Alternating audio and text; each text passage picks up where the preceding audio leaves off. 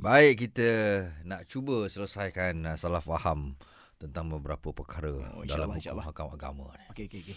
Baik, mm-hmm. ada satu soalan ni. Mhm. Mm-hmm. Katakanlah si isteri ini post satu gambar dekat Instagram. Alright. Uh, lepas tu pula tak tahu tak orang. Mhm, Mm-hmm. kita faham. Netizen pun hentam. Pum.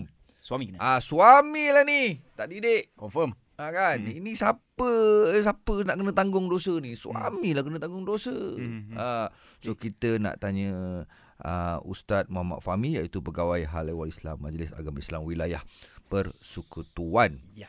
Baik, ustaz. Ya, Ustaz, uh, macam Ya, ya. mana ni ustaz? Suami yang akan tanggung dosa isteri ke macam mana ni ustaz? uh, saya nampak dalam dalam dalam situasi macam ni, kalau kita tengok seorang isteri ni, dia ni orang dewasa. Hmm. Ha, ha.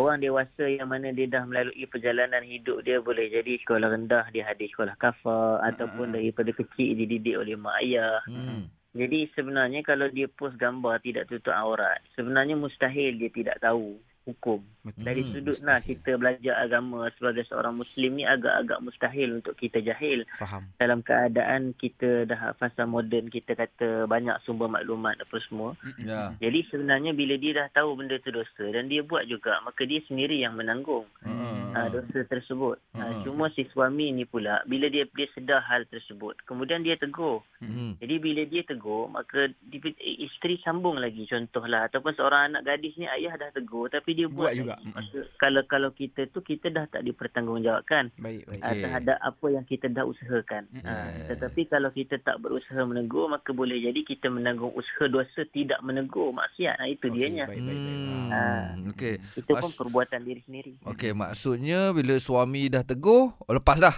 Hmm. Dia dah terlepas barang tanggungjawab. Dah macam terlepas macam dah. Ah. konsep uh, asas dalam setiap perkara lah. Okey. Jadi sekarang ni yang macam netizen-netizen ni macam mana ustaz? Apa kita Pasal hukum dia orang ni tak tahu kan yang eh, suami dia dia ni? dah, dah dah buat kerja dah. Ah, dah dah tegur dah tapi si isteri tak ikut. Ha. Si netizen ni pun pun memang belasah kan. Macam mana tu Ustaz? Kita nak bagi apa kat dia orang ni? Mm-hmm. Dia dalam dalam dalam keadaan macam ni, kita Hmm. kena sedarkan masyarakat lah bahawasanya seseorang tu selama dia dah berusaha, Mhm. Allah hanya menilai usaha dan Allah tak menilai hasil dia. Baik. Kalau baik. hasil dia orang berterusan buat bu- buat juga dosa, dia dah terlepas daripada tanggungjawab kerana dia telah menegur. Hmm. Ya, ya, ya. So okey lah tu.